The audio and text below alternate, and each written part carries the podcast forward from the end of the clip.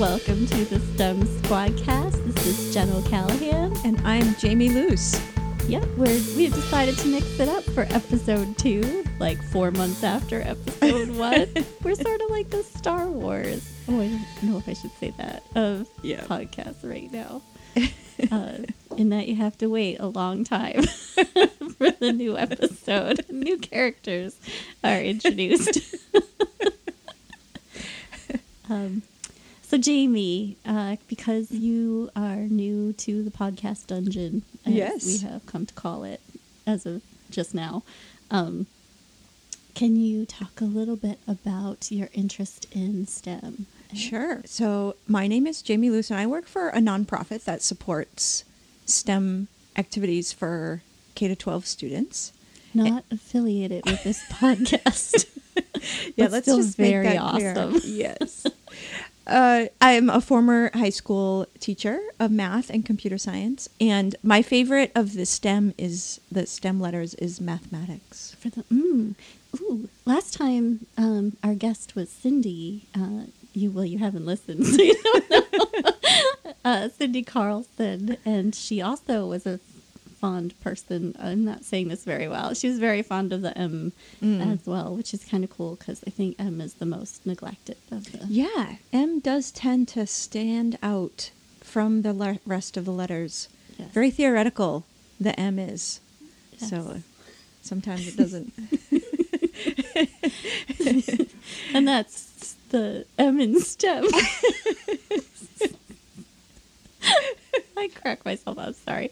Science, technology, engineering, and math.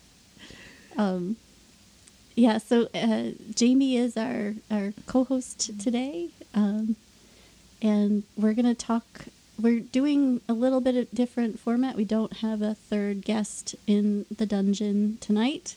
Um, that's a sentence I never thought I would say.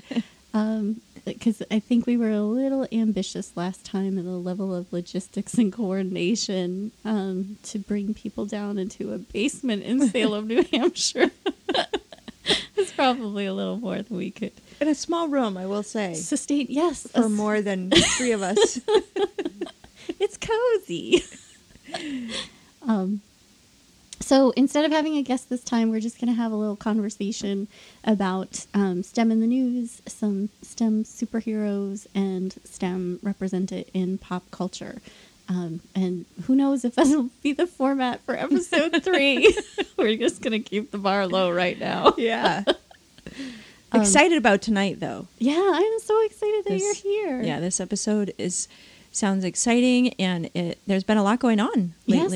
Lately in the STEM world. Yes, and when we last spoke um, with our audience, such as you are, um, we were talking about uh, the NASA spacewalk, the all-female spacewalk that Yes. um, got canceled, um, and it actually happened. It which- did, which is exciting for me personally because I'm from Maine, and one of the astronauts was from Maine, Oh, I don't think I realized that. which is very exciting. And she actually called in to from the space station to one of her former classrooms and had a conversation with them just before she went out in, on the spacewalk, which I must have been so exciting for those students to see someone that you know in their whole in their culture had that experience. That's incredible. I had. I was just gonna say, uh, uh Um,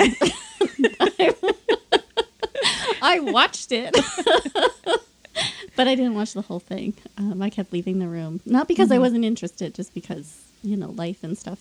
Yeah, But um, it was it was so exciting and um, just like a great moment because I, I, I was a little disappointed in NASA. Um, since it seemed like a big reason that they didn't have uh, the original um, spacewalk happen was a lack of equipment. hmm Um, so I think it's important to address the whole problem. Um, and I think this is going to really hopefully change um, what is defined as, you know, the traditional look of an astronaut. absolutely, Um, just a really exciting, great moment for sure. overall. And they were given that it's the uh, six, 50th anniversary of the moon landing, and the the there's been a very popular baseball commercial this season with the moon launch. Oh, Um, and, and it's the World Series. Yes, and, that I knew. So, and they're playing in Washington D.C. So all of those things coming together, and the um, astronauts on the space station welcomed people to the baseball game the other night live from the space station. oh my God! I wasn't which watching was that. so fun. So my elderly father lives with us and has been reporting on like every little nuance and somehow failed Oh. to mention the astronaut. And oh my gosh, is that why they're called the Astros? Yes, because they're are- right. that? So they're right. So and all three astronauts right now in the space station um, consider themselves Houston residents because Oh. that's where their home base is. Right. So it was really fun for them to be able to. Oh, and and the Astros are winning. Right, and the as Astros are winning. So Yes. it was very exciting Yes. to see that connection. Yeah, my father kept going on and on about how um, they've only won when they're not at the home field and not mentioning the astronaut part at all. uh, anyway, I can't believe I didn't put together the Astros and the astronaut. I, this is this is like a week of Captain Obvious revelations for me. I was reading this quote from. This is getting off stem for a second. Um, David can edit it out.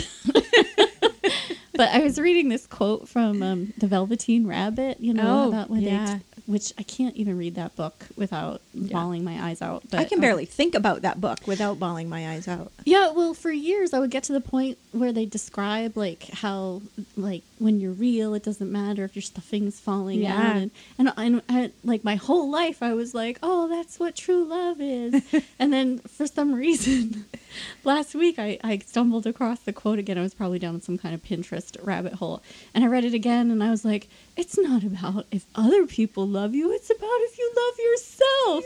and my sister was like, yeah, what did you think it was about? so I'm not always the fastest.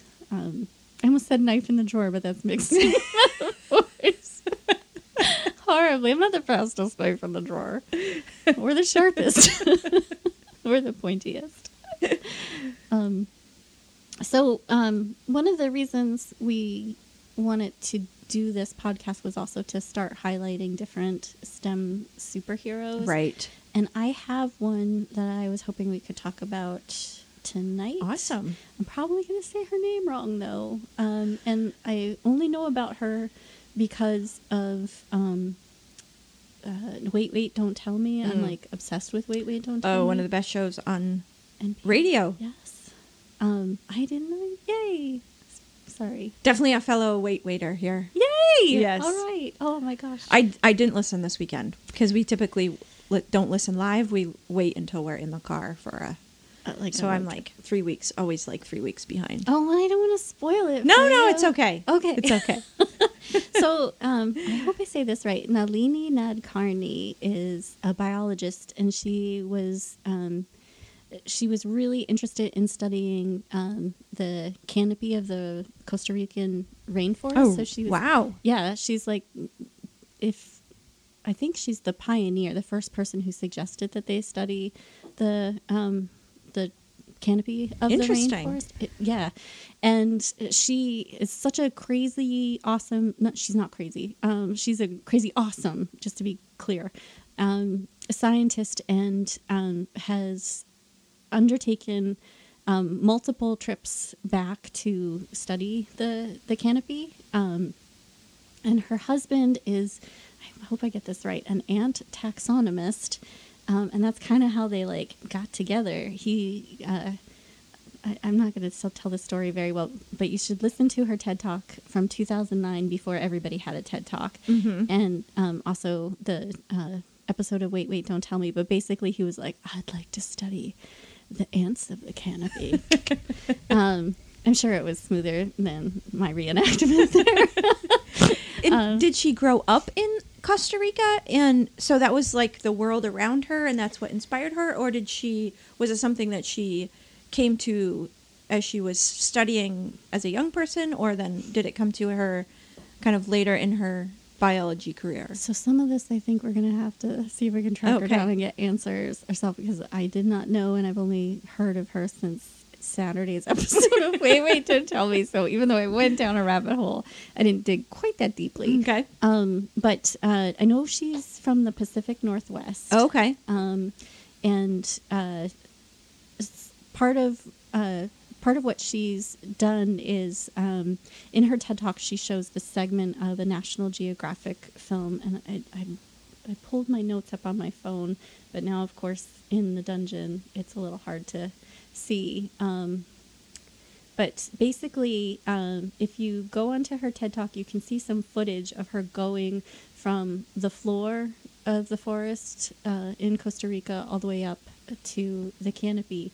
Um, and she's like a, a tree climber, um, and uh, she has a crossbow, which I thought was super Whoa. cool, and a theme we will come back to. Neat. Spoiler alert. Um, but she also does um, a lot of really cool and amazing um, uh, outreach programs. So the the film that's referenced in her TED talk is called Heroes of the High Frontier. Okay. Uh, and it, it does show them um, going up. Um, but in the early 1980s, um, she she basically pioneered the study of um, treetop canopies, um, and she was saying that there's different climate there, different humidity. Um, her first inventory was in 1981, and then she did two more inventories after that. At least that's where Wikipedia um, takes her to. Um, but a lot of her, the TED talk that she did in um, 2009, um, and we put this podcast up on a, a dedicated, um, well, all one other episode is on a dedicated website, but we'll put a blog entry up with links to Oh, it. excellent. Yeah.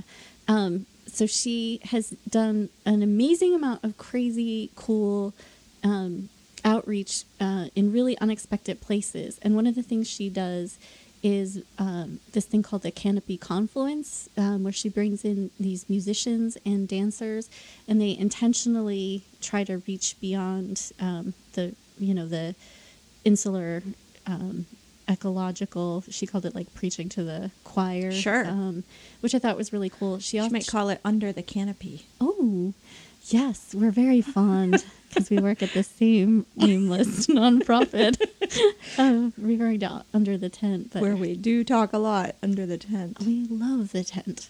Um, um, but she also does this sound science um, outreach where she brings kids through the uh, the forest with a rapper from Tacoma, Washington. Neat. And like if she picks up a tree branch, he'll rap about the tree branch, and then the kids have um, who've gone on the walk go have gone back into a recording studio and um, basically made a CD to take back to their That's fun. Yeah, right. And she also did this thing where um, she and a group of her colleagues would get these old Barbies from um, Goodwill and uh, like discount stores, and they would make clothes for them um, and dress them up as treetop Barbie. Oh, nice. And basically, Mattel was like, mm, "Cut it out." when they started doing that, but her whole purpose behind it was, you know, trying to reach beyond the people who self-select. Sure. Um, and so for her getting girls out, uh, the word about the, the whole field of studying the canopies was really important to her. Um, and now, so this kind of brings back to STEM in the news. Um, National Geographic has partnered with Mattel, and they have they don't have treetop Barbie. I think that was too small a niche. Um, but they have recently released an entomologist, marine biologist, astrophysicist, wildlife conservationist, and photojournalist Barbie. Nice. So, and she does have her own like legit treetop Barbie that they made just for her, which I thought was That's cool. super cool. Um, Photojournalist Barbie. That's such a great connection to STEM. Yes, and also National Geographic Yeah. because they have such amazing photography Right. in that magazine. That's neat. um, I'm talking a lot about her, but I, I went down this rabbit hole.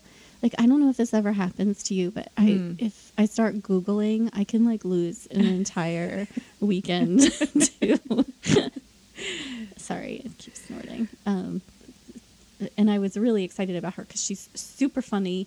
Um, her husband named an aunt from the canopy after her, and there and there's That's so neat. each of their kids has an aunt named after them now. Cute. Um, so full circle on the ants though too. Yeah. Um, I saw a friend of mine post it on Facebook because yes, I still am active on Facebook. I haven't moved over to any of the other. um, but um, have you seen this? I took screenshots of it, and I just realized this is a podcast, so no one knows what I'm talking I have about. seen that. But it, somebody, basically an entomologist, rated Right. all of the ant emojis. Right. It's super crazy it's funny. so adorable. so the Google ant, as an example, they wrote beautifully detailed lifelike pose, but with an unexpected neck and odd antenna, perhaps scared straight. Her eyes suggest she has seen things. Her expression confirms she has seen too much. She is haunted, and I want to know more. Seven out of ten. and then my my favorite is Twitter's. Were you even trying? Zero out of ten. So if you're an entomologist, this is like winner winner chicken dinner night for you Mhm. because the ant ratings and the Yeah. treetop ant taxonomist and Yes. entomologist Barbie. it's like your night. yeah. My wife's boss is an entomologist. oh my god, does she Which- know? Does she know what? All about all of it. yeah. And, and we are very avid gardeners. Yeah. So there are always bugs everywhere in our you know, on a property. So every day it's a new bug. What is that? What does it do? Who is it? What's it for? And we just catch them and bring she brings we bring them in and she makes the her displays out of them and Oh, fascinating. That doesn't sound like cool for the bugs though. It's sort of like Um, certain death. well, there are a lot of them, so just taking one or two, and so we can study them. So is this is fascinating. the, this is a fact I'll probably have to verify. We're doing correction about, um, but I think that um, that Nalini Nadkarni, who is like now one of my STEM superheroes, um, said that there there are something like four thousand. That seems high. I'm probably wrong, but I thought she said there were like four thousand. Species of bugs that live up in the tree canopy. I can. I feel like that's probably accurate. Okay. Yeah. Let's just go with it then and we'll Yeah. correct it later if Right. I'm wrong. And not blame Nalini No. because it's not her fault. But I what just like if you walked in your backyard here in New England, you probably would see close to that number Four thousand? in terms of like if you thought, well, that ant is different from that ant, which is different from that ant, and then you mm-hmm. took all of the ones that are.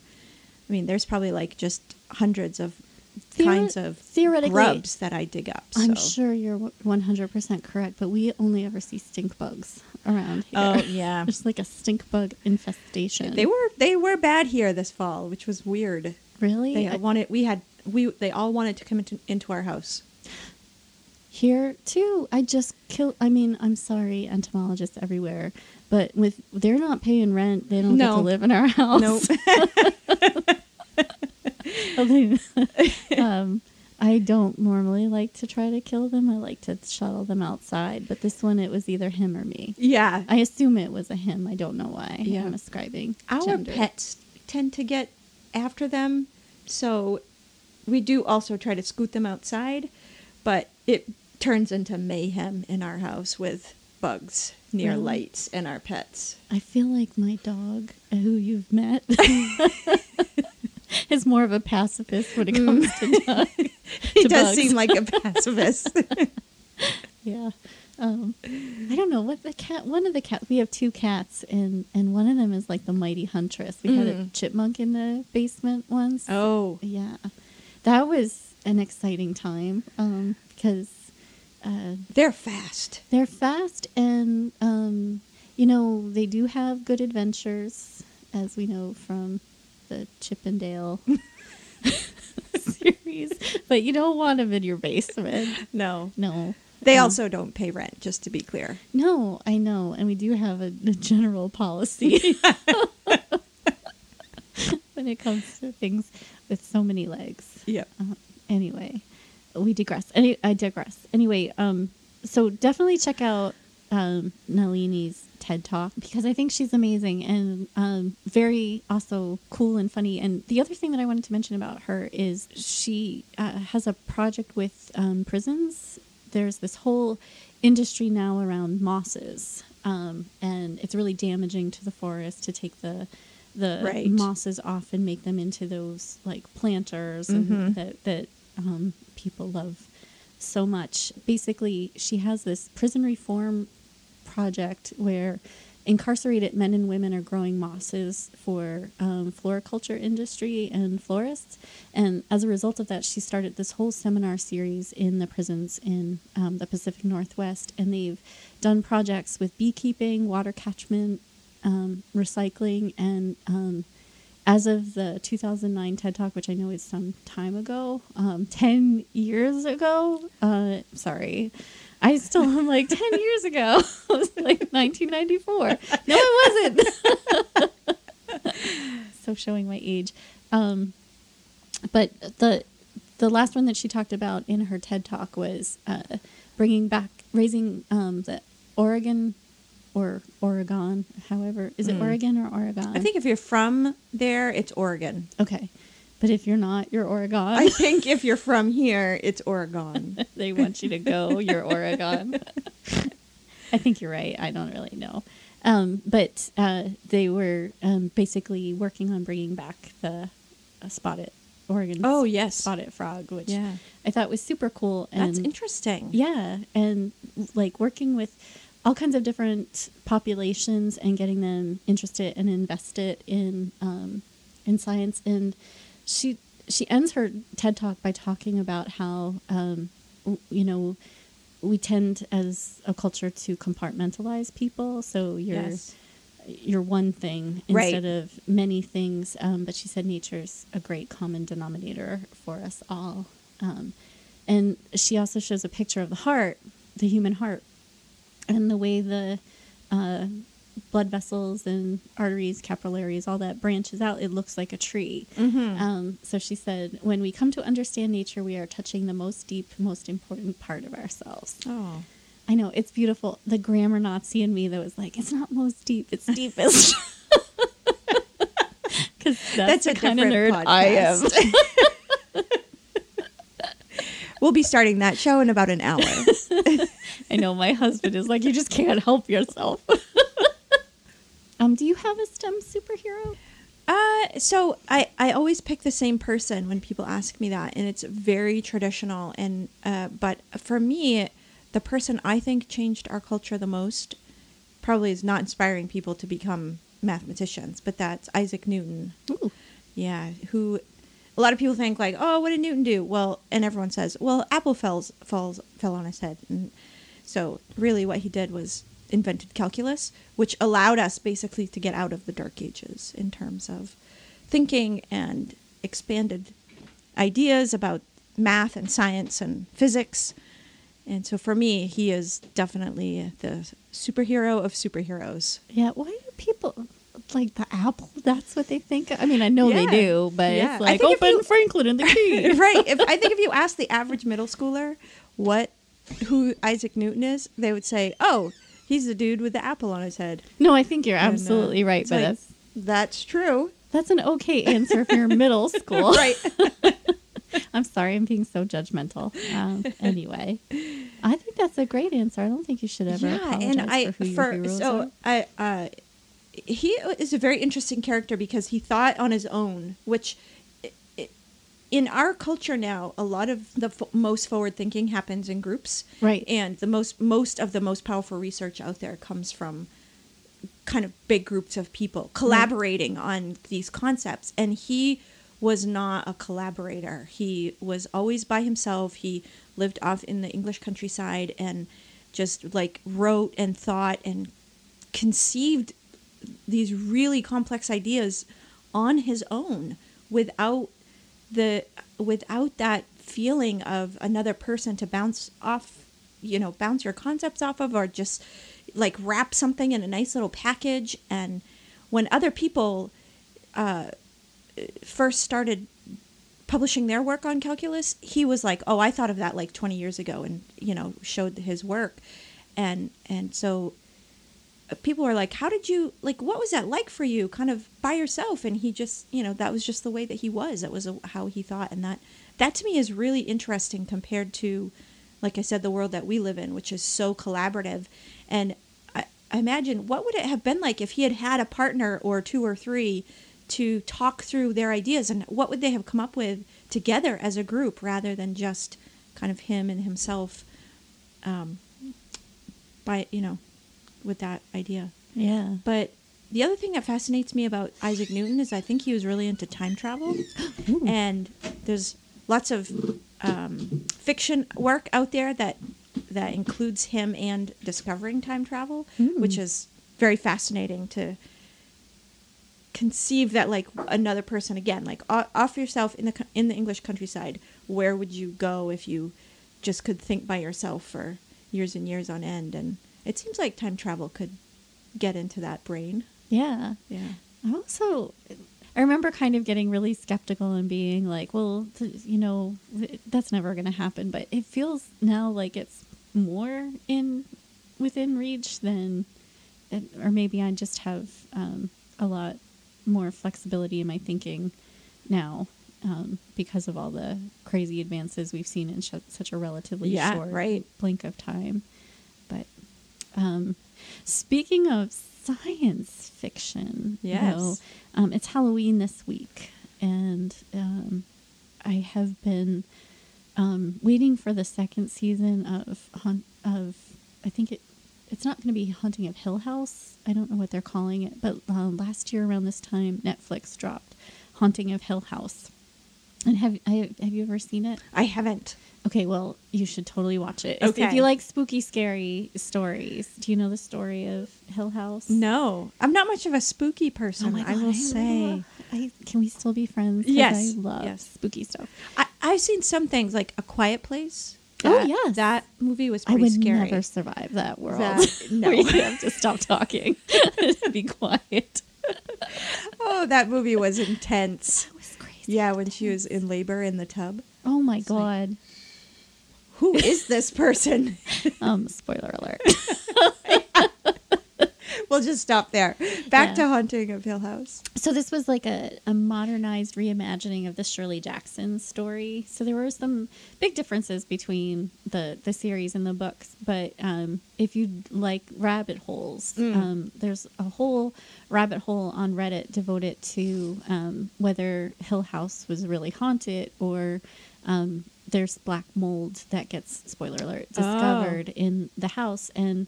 Um, I did some research on that because I um, go down rabbit holes, as we've already established, and um, I- was really surprised at uh, the connection between um, toxic black mold and also fungus. Um, that there's a contingent of researchers who believe that that's what uh, hauntings really are. Oh, interesting. yeah, it, particularly the fungus can cause like psychedelic Mhm. hallucinations, and I, it definitely correlates with like the older houses. Um, For sure. Yeah, um, but I also found out that, um, and I kind of knew this already, but I needed to go back down a rabbit hole.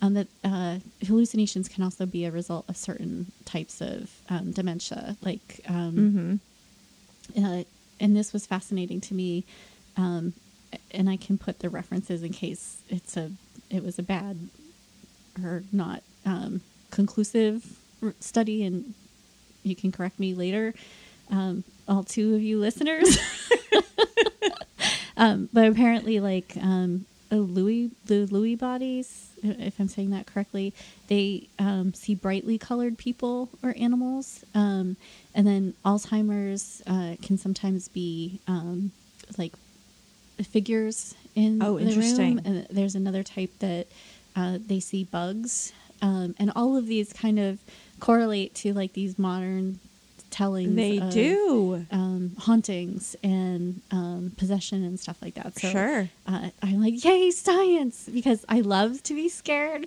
but also part of me is like, oh, please let it not happen to me.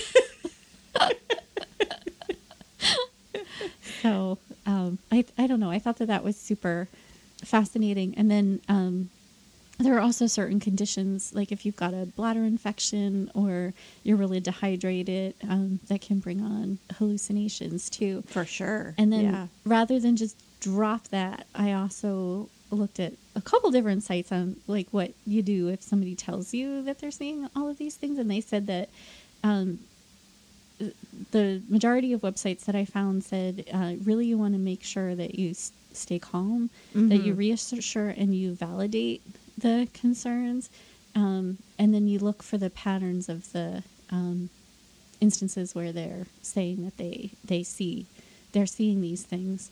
Um, and definitely make sure that you're consulting with doctors. um, Yeah. but basically distract and redirect. And um, when I was still single, I lived in this building with a storage unit, and then my neighbor um, would just come up to me and talk very normally, and then out of nowhere, he would tell me about um, the people who lived in the attic, and nobody lived in the attic, but he was really adamant that people lived in the attic and would pull his ceiling up and pee down the walls. And it was one of those moments where, like, you don't realize that the conversation is taking a giant left turn, and then all of Mhm. a sudden it does. Um, but now having some context that maybe there was something that he was battling Mhm. um, makes those conversations feel a lot less um, scary, for lack of a better Yeah. explanation. Because I just kind of remember being like, "Huh, um, you're blocking the exit." Sorry, it's uh, and I don't want to, you know, make fun of um, illnesses or anything like that. But it, it was the kind of thing that I didn't know enough about to know what was really happening with him, and now those the, the those contexts make a lot more sense. That, that there was something that um, he was probably battling Mhm. at the time. But for a while, I was like, "This is it. This is my moment of haunting." And I will not know what to do. And I So- grew up in a haunted house. Did you really? Yeah. Yeah. Roy was the ghost name. Oh my god! And And, I'm sitting here like it's all science, Jamie. My mother talked about him like he was a person Oh my that goodness. who, you know, he would open windows and open doors or shut doors. Um, and you know, Do you know was that just your name for him, or did he like write on the wall or something? no, Like, he "Oh, well he that was it was the man who lived in the house before we did. and still and and still and it, his, his house had burned down i don't think he was in it um he was he just died of old age um but then we built on the foundation of his house and that was my mother talked about him like he was oh right there with us Gosh, that's, yeah it was very as a child i remember being like this is weird but it's just one of those things like oh that's just roy Well, if you want to go down another internet rabbit hole, there's always um, stories about like little kids saying, "Sorry, creepy things." that they don't remember when they get older. Mhm. So, yeah, there's no science behind that really Yeah. that I know of, but um, I always thought that was interesting too. That like sometimes little kids can just be like the creepiest thing yeah ever, next to clowns, which right just um, so we live near um, Canobie Lake Park. Oh, right. New Hampshire. And we were talking earlier about uh, this annual thing they do called called Scream Fest. yes i've only Um, heard about it secondhand Yeah, and there's say. there's a clown that Oh. walks around, and I do not make eye contact with him at all. this went down a interesting tangent. yeah Oh. Yeah, a lot of people. Then we also lived. My uh, my wife and I lived in a house after, uh, obviously after I left home, um, in another house that was haunted, um, and it was one of it was a house that was on like as part of the historical society in the town that we lived in. So it had been built in the 1700s, and it was the Charles someone house, and so Charles was definitely still in that house, which was weird. Like you could definitely, for me, I could definitely feel like his presence at certain times of the day, or like we were doing certain activities, and it'd be like there is certainly someone else in this house. Oh my So- gosh. So I maintain a healthy skepticism. like I like all the scientific explanations, but um, um, I I went to visit the uh, Winchester Mystery House Mhm. a few years, a couple summers ago, and because I was out in San Jose, and like it's right there. Um, Yep. sorry, um, and uh, I guess friend of mine had told me that there are two tours you can go on of the Winchester Mystery House, and one is she was this crazy old lady who never got over uh, certain deaths in her life, and um, basically went uh, insane. And then the other tour, which was the one that I got to go on, was um, you know she had some tragedies in her life, but she's this super inventive woman who had the money and resources um, to really design an inventive and um, forward-thinking home. Um, which I liked that tour. I Mm. yeah. was, like, that sounds interesting. it was super cool. It totally down for that. Like she had this type of arthritis in her legs, so she had these special stairs built, so she didn't have to um, walk, uh, take big steps Yep. upwards um, or downwards.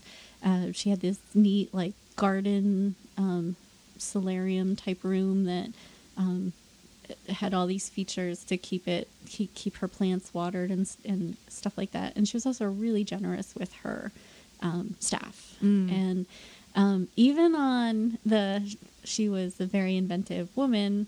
They address the rumors of the ghosts. Mhm. Um, so if you if you're not familiar, she was the heiress to the Winchester Arms fortune, and she kept building and building onto her house. And so there's a couple like doors that go nowhere, and Right. stairs, um, but there's also just like cool stuff. Um, and the thing that struck me most about that whole tour was, I guess after was it the 1906 earthquake, um, the big San Francisco Mhm. earthquake. Um, she just decided not to use a wing of her house anymore, and I remember just feeling like. I can't even imagine having that kind of money. Yeah. Where you're like, oh well, we'll just shut it down. Um, but, but I I got a little away from my point. Oh, um, even on the she was a just a, a really creative thinker tour that I went on. Um, they addressed the the rumors about the hauntings, and they did say that there there was um, consistent reports over time uh, about a um, I think it was a gardener, and then they showed a picture of him where, where people have seen him Mhm. on the ground. So I maintain a healthy s- skepticism about hauntings. I'm not fully 100 percent convinced, but I think the uh, the the scientific explanations for a lot of the like evilly things, Right. evilly, Right. um, that that's reassuring. yeah, I think the beauty of STEM and really the the parts of STEM that make uh, those of us that are inspired by it or that really enjoy it is that it does open up those the possibility of being skeptical about Yes. things on the edge because if you it, I, I think if you don't take the time to go down those really go down those rabbit holes and figure out like where reality ends and and the non-reality begins like it's really like science that helps us define those spaces of Yes. the edge so i think that's really like being a thinking about being a critical thinker and, and thinking in kind of like that algorithmic style helps you eh, figure out where your own line is of what like where the skepticism is good to like that's my line in the sand that's where i'm skeptic over there yes, creepy children is my Yes. line. um, time travel that's my line yeah. Oh. Your line is that time. tra- I still want to believe it can happen. yeah i think it could be real i think that we could i think there's i think the math can could probably work out Yeah. yeah I'm gonna trust you because you're the mm in i'm STEM. the mm of stem I did want to mention um, if you haven't seen the story about um, that Forbes did on the If Then Summit and the science of storytelling.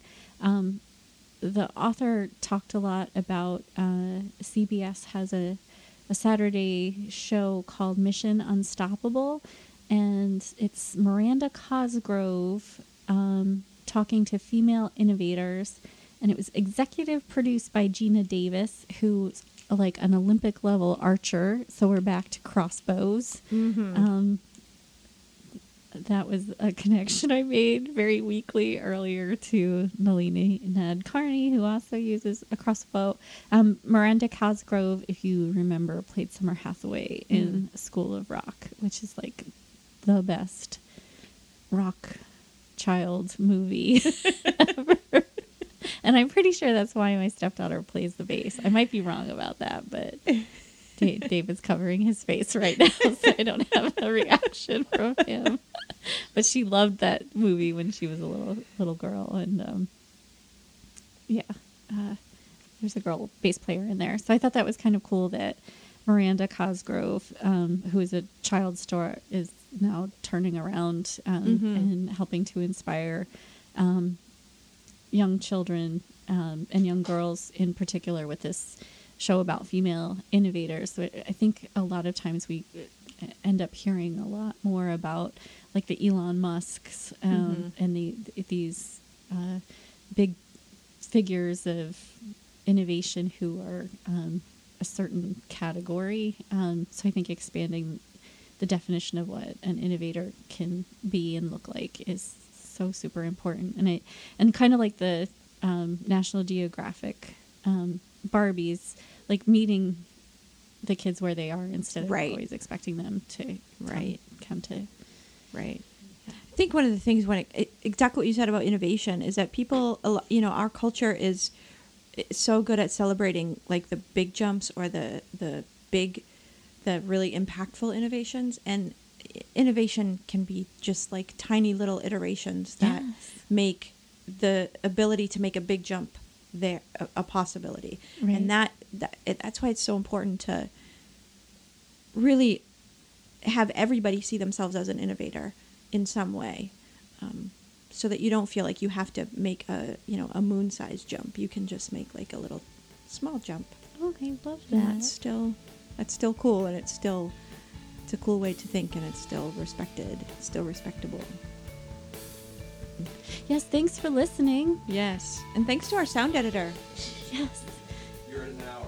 You David the it. Giggler. Anything about it? thanks so much, Jean. and our intern yes, we have an intern, i don't know Drew Baca. no, he's a mascot. In the podcast dungeon, we have a Chewbacca wearing an R2D2 sweatshirt that we've named Drew Baca. all right All right, awesome. Thanks so much, Jean. yeah